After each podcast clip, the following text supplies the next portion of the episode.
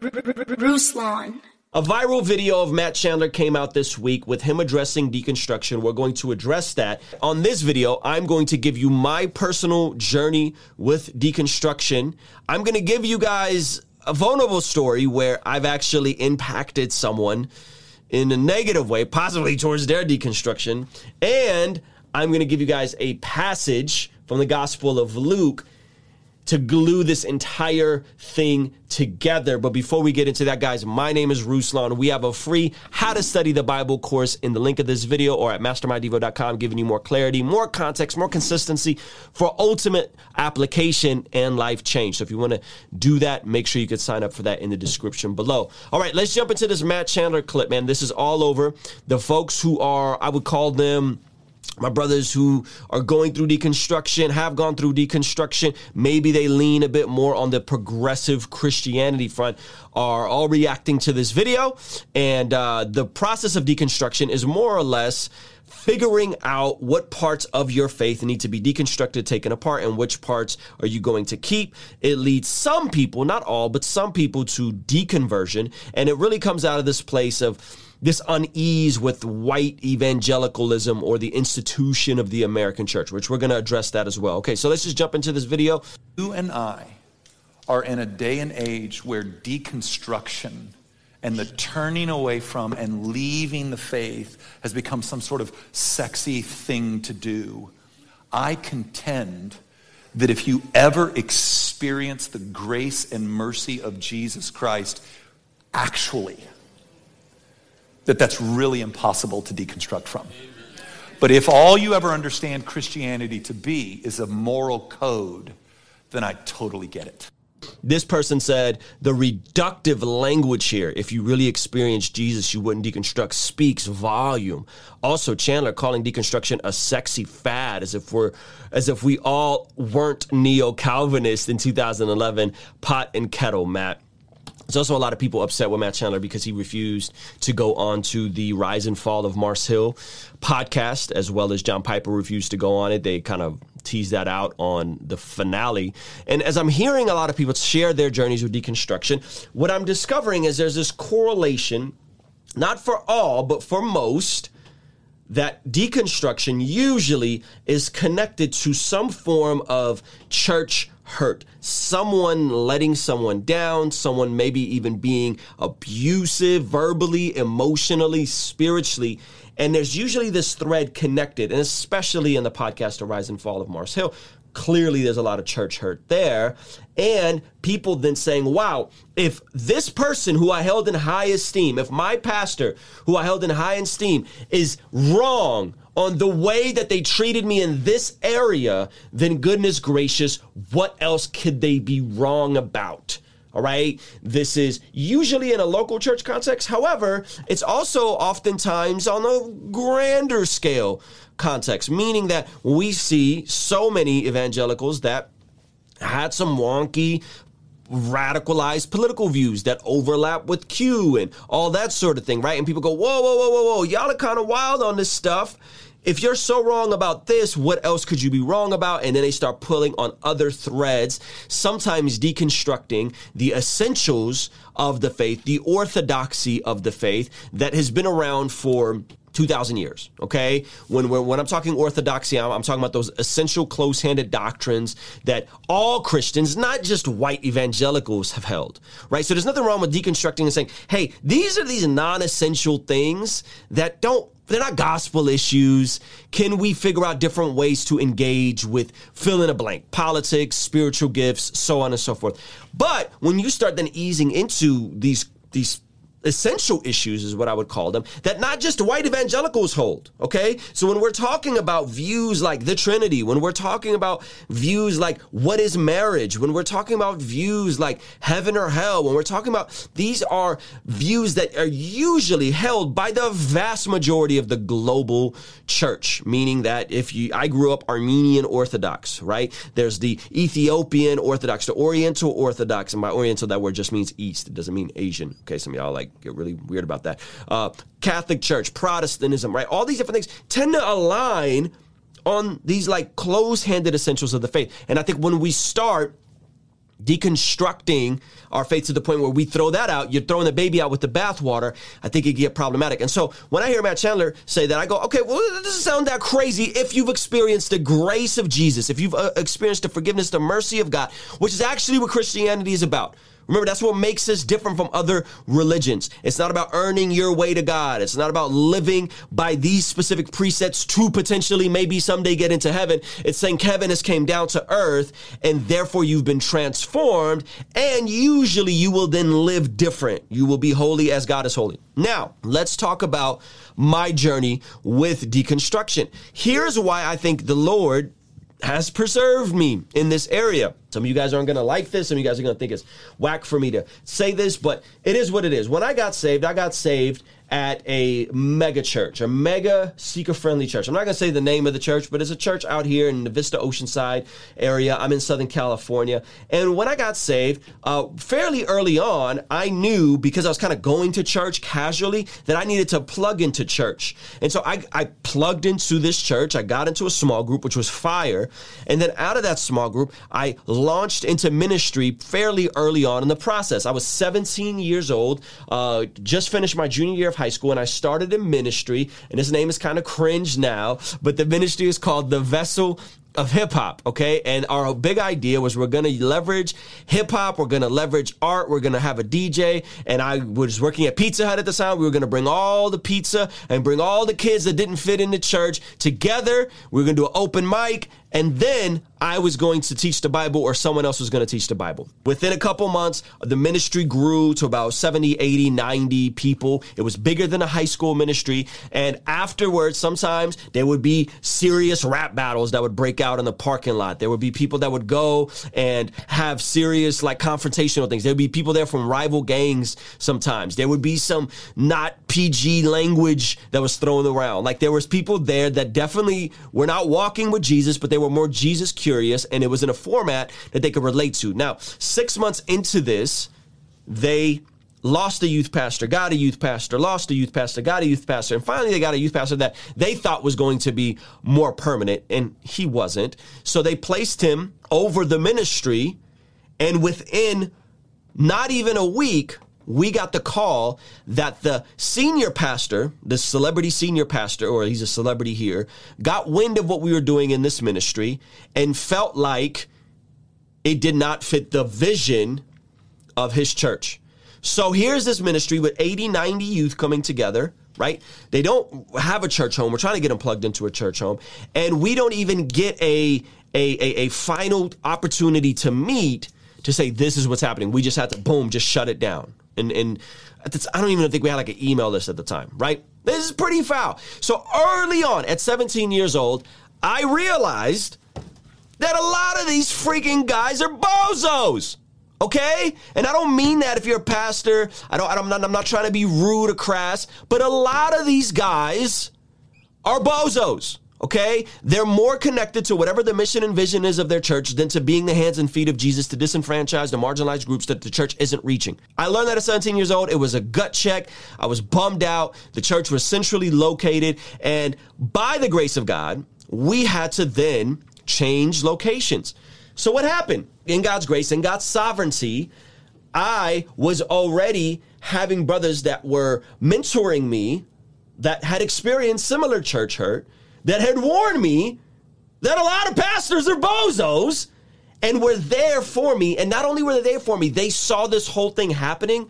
And so they were praying for me and praying that we could transplant this ministry to another church, church called The Movement, which is where I'm still at till this very day. I've been at the same church for, it'll be 20 years, December of 2022. I've been at the same church this, this for this, for this whole time, right? And so, that ministry got transplanted. They were already praying about it. My mentor, his name was Ared. He was from a group called Future Shock, was a FedEx or UPS delivery driver. He was delivering something at a church, saw the church's name was the movement, had a vision about planning a church called the Movement. Him and the head pastor hit it off, and before we knew it, we transitioned and we we transplanted the ministry. We met, I think, on the same night. Clearly took a hit because now we're going from Vista Oceanside to San Marcos, which is about 15, 20 minutes down the road.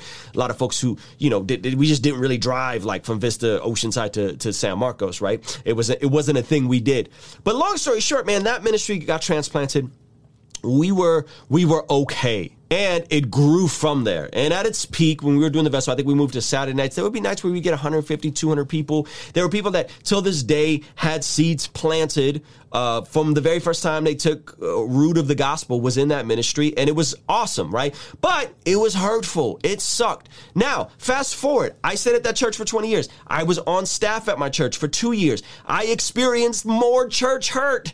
Okay, the head pastor ended up stepping down because there were some weird things going on with the finances. My buddy Ah Red had issues with the pastor. Messy church, messy people.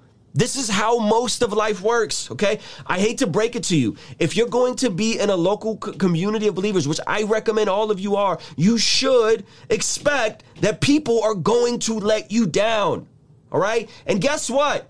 I've let people down. I've hurt people. A couple years after into transitioning the vessel ministry, we were still meeting, and I remember one uh, we, we we were doing these Monday night Bible studies, and we were doing these Thursday uh, vessel gatherings. They were like bigger gatherings, and I remember there's brother, this buddy of mine that had been going on and off, and he was at the old location. He was one of the guys that was a battle rapper, and this dude was like a big drug dealer. Okay, he was a big drug dealer. It was what it was. These were the type of people that we were like ministering to. I know you guys like, oh my gosh, Ruslan, how could you reach drug? Yeah, he was a drug dealer, and he was Jesus curious. He was coming to our Monday night Bible study. He was coming to our Thursday Bible study. He was one of those guys around this area. I, I got, I'm friends with a lot of these guys till this day, and surprisingly, a lot of them have went legit now. He was coming to our Bible study. There was another gentleman who was also coming to our Bible study that had been in and out of church his whole life. He was a church kid, very, very, very hyper apostolic Pentecostal. He was very into all the prophetic stuff, but he would always have these spurts where he would be on these emotional highs with God and then he would disappear for six months. And he was also a good friend. And what happened was that my drug dealer friend and my super apostolic, charismatic Christian friend that was coming in and out, my, my friend who was a church kid, got really mad that this drug dealer friend was coming around and being very embraced. Okay, he was being very embraced. He was being very loved by our community. We were preaching the gospel to him. That's just how we rolled. That it is what it is. And so I, like an idiot, at our vessel ministry, preached the prodigal son sermon. Okay, and in that sermon, more or less, kind of subliminally addressed the situation and the brewing tension that was happening. Okay? Guess what? I hurt him in the process. Okay, that was not okay for me at the time. There's folks like, "Dang, yo, you got threw some shots at homie, like that's messed up." I was like, "Well, it is what it is. Like this dude's being a jerk. We're reaching people that are far from God. He's already he's already saved. He's already a Christian. What are you tripping about? Why are you acting?" The big idea was, "Why are you acting like the big brother in the prodigal son story? Be excited that your little brothers came home from wilding out." Right? I share that story to say, listen, like I've heard people. Okay, most pastors at some point are going to to hurt people. You're going to it's it's messy, friends. It's going to it's going to be messy if you're going to be around people. Sometimes people are going to hurt your feelings. That's not exclusive to church right? That's not exclusive to church. Church is different because it carries a spiritual authority. And oftentimes we view people that are really no different than us. And because they have a voice or because they know more scripture or whatever, we then view them different and we give them a different authority in our life. And then when they hurt us, it just hits different. So I'm not trying to minimize anybody that's going through the process of deconstruction. I'm just being honest and real with the process in my own life. Okay, now let's jump in to a passage that I, I think is going to kind of set the, the, the record straight, okay, for a lot of us. We're going to go to Luke chapter 17. Okay, Luke chapter 17. Luke 17. Um, he said, then, then he said to his disciples, It is impossible that no offense should come, but woe to him through whom they do come.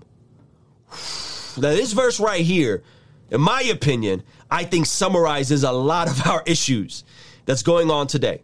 So what Jesus is telling us right here is like, and another word for offense is stumbling block in some of the other translations. I'm reading from the New King James.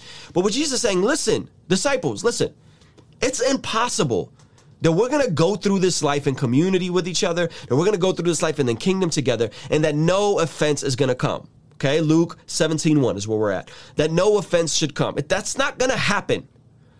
But, Bible teacher, but, church leader, this doesn't take you off the hook. This doesn't give you a license to do whatever you want. Okay? But woe to him through whom they do come. And then check this out, verse 2. This is this is scary. It would be better for him if a millstone were hung around his neck and he were thrown into the sea than that he should offend one of these little ones. Take heed to yourselves. If your brother sins against you, rebuke him, and if he repents, forgive him. And if he sins against you, seven times in a day and seven times in a day returns to you saying, I repent, you shall forgive him. This is groundbreaking theology Jesus is dropping on them. He's saying, look, man, life is going to get messy. People are going to get hurt. You're going to offend people. People are going to offend you. H- however, when you do the offending and you're in a position of authority, it's, it's going to hurt the other person more and it's going to be a greater responsibility on you. And then he leads us on to forgive right? And if he sins against you seven times in a day and seven times in a day returns to you saying, I repent, you shall forgive him. And then he goes on, and the apostle said to him, Increase our faith. And interesting that they replied to this, right? So the Lord said, If you have faith as a mustard seed, you could say to this mulberry tree, Be pulled up by the roots and be planted in the sea, and it would obey you. And which of you, having a serpent plowing or tending a sheep, will say to him, He has come in from the field, come at once and sit at my uh, and sit down to eat. But Will he not rather say to him, Prepare something for my supper and gird yourself and serve me till I have eaten and drank and drunk, and afterward you will eat and drink. Okay. So Jesus saying, look, if you have a serv- if you have a servant and the servant comes in from long, working a long day, he's gonna he's gonna tend to his master. Okay, he's going to tend to his master right? That is the, that is his responsibility, right? Verse 9, does he does he think that the servant because he did the things that were commanded him? I think not. So likewise, when you have done all those things which you are commanded, say, we are unprofitable servants. We have done what is our duty to do. Okay? So Jesus is saying, look, you are serving me.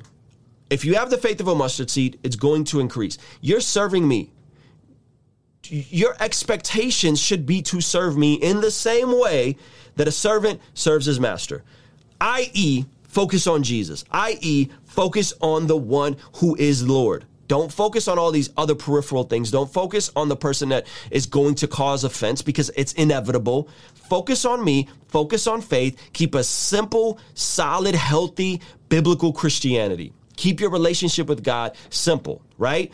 And and and this is this is not easy for a lot of us because we like to overcomplicate things. We like to esteem people with big personalities and massive platforms and think that they're infallible, right? And for those of you guys that are pastors and teachers, we all know this verse. We'll go to James chapter 3. Not many of you should become teachers, my fellow believers, because you know that we who teach will be judged more strictly. And we all stumble in many ways.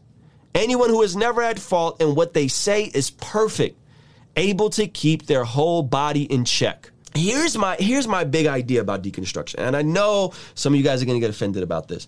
My big idea about deconstruction is hey, if it's working towards reconstruction, praise God. If it's working towards connecting us to a more simple, clean biblical faith, praise God. If it's based on people offending you, and people teaching you things that maybe you don't like or maybe culture says is not okay.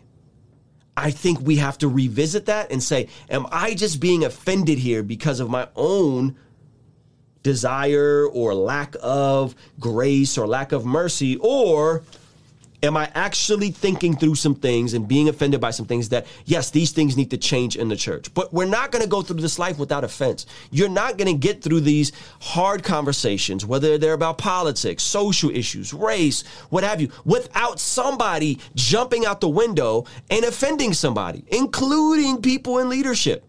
So here is my big idea about deconstruction. Here's how I think we could avoid it. And, and, and forgive me if this comes off shallow, and forgive me if you think I'm just a, a, a jerk about this.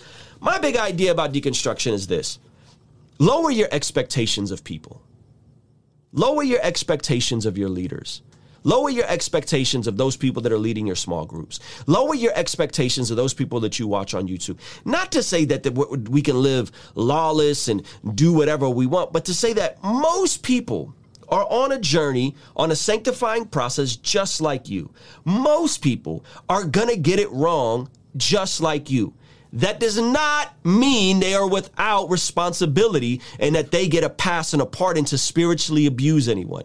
That means that if we go into church friendships, if we go into mentorship, discipleship, and we just have lowered expectations and have the freedom to disagree and push back, Cause see, cause nobody was gonna tell me that that that my wife was a JV Christian because she didn't pray in tongues. Nobody's gonna tell me that Ruslan, oh, you have some tattoos, so you're not really sanctified, right? No one's gonna tell me like I, will check you to your face. I don't care if you're a pastor or not. That's goofy, right? And so I'm willing and have been willing to disagree with people and have healthy disagreement, not in a way that's disruptive, not in a way that's not honoring, not in a way that's not loving, but in a way where we we people are flawed, man. People are going to drop the ball. People are going to hurt you. And I think a lot of these issues are legitimate issues when it comes to deconstruction or what I would rather call reconstruction. So my whole faith journey, I've been reconstructing. I went from being uh, in, at a seeker-friendly church to being at a more charismatic church. And then the church evolved and became a reformed church. And then we went from being reformed to not being reformed. And we became like a seeker church again. And so I've been every flavor of denominational whatever. Like I've I've been there and I consistently am reevaluating my own views and I consistently look at some of these things and be like, oh man, like what if I'm wrong on this? What if I'm wrong on this, right? But what I don't do is I don't throw out the baby with the bathwater. What I don't do is I don't dismiss the fact that, yes, what Matt Chandler said here, if You've experienced the true grace and mercy of God. If you understand that we are all beggars sharing with other beggars the bread that we found, if we grasp that we are not righteous, that we are not good on of our own, that it's Jesus that imparts his righteousness on us, and that it's because of the cross that any of us have access, if we understand that, regardless on where you are in your sanctification journey, regardless on where you fall politically, you will operate with substantially more humility, substantially more grace and mercy, substantially more just joy because you understand of everything you've been saved from and everything you're being saved to, and that it's not an overnight process, friends, that it's gonna take time. And guess what? People are gonna hurt you. The people oftentimes closest to you hurt you the deepest. It is what it is. I'm I'm sorry if that just if that's too blunt. All right? And I'm not saying that sometimes there are definitely situations in churches you need to get the heck out of. Okay? That are abusive, that are toxic. Yes, those exist. But generally speaking, man, most pastors that I come into contact with aren't waiting to have their scandals exposed. They're not stealing from the collection plate. Most pastors are bivocational.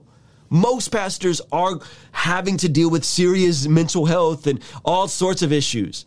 Most pastors are trying to juggle leading a church while leading their family. Like most pastors are good people. Most leaders in church genuinely mean well. And life is messy, man. So, what if we went back into our local churches and we just extended some grace and we didn't put so much merit in our leaders as if they're somehow closer and more anointed, right? And then we reflected on the priesthood of all believers. And hey, man, you have the same access to Jesus as I do. Maybe I've just taught the Bible a little longer than you have. I, I have some more Bible verses memorized, but I don't have any sort of special anointing. I got no no special sauce that you don't. I just been doing this longer. It's just it's just time under tension, as we would call it in strength training. So, guys, hopefully this is helpful to you. Hopefully this is something that uh, will encourage you to extend grace and check your own heart when you're being offended, man. Because pride is usually, not all the time, but usually at the root of every offense. Because I have friends there that I you know, that, that are in that world. And we have disagreements on the definition of marriage, and we have disagreements on hell or inerrancy of scripture. But I still, I mean, I still engage in those relationships. So just be mindful of your own, uh, uh, uh your own engagement in this right? One of the things that bummed me out, and again, this is going to catch me some flack. One of the things that bummed me out about this whole rise and fall of Mars Hill thing, I didn't hear a lot of responsibility being taken by the people that participated in this. It was this like, oh, we were mesmerized by a big personality and we all just fell in line. I'm like, fam, the big personality at my church, when he started bugging out, you know what happened? The elders sat him down and made him step down regardless on how big or how great of a communicator he was. Right? And it, yes, and that hurt. And thankfully I was on tour during that. Right? But but uh, that's the part where I wrestle with this stuff, man. Is, is let's not relinquish responsibility uh, to to not hold people up as some sort of idol, or some sort of anointed priest that's closer to Jesus than you are. So anyway, man, those are my thoughts on this. Forgive me if I went long. Let me know what y'all think. King's Dream Entertainment. Ruslan. Yo, thank you so much for making to the end of this video. We have a free three-day challenge for Master YouTube Live. Make sure you check that out or hit one of the links in the, the side of this video to hear my testimony and other videos that you may be interested in. Thank you so much for being here, and I'll see you guys next time.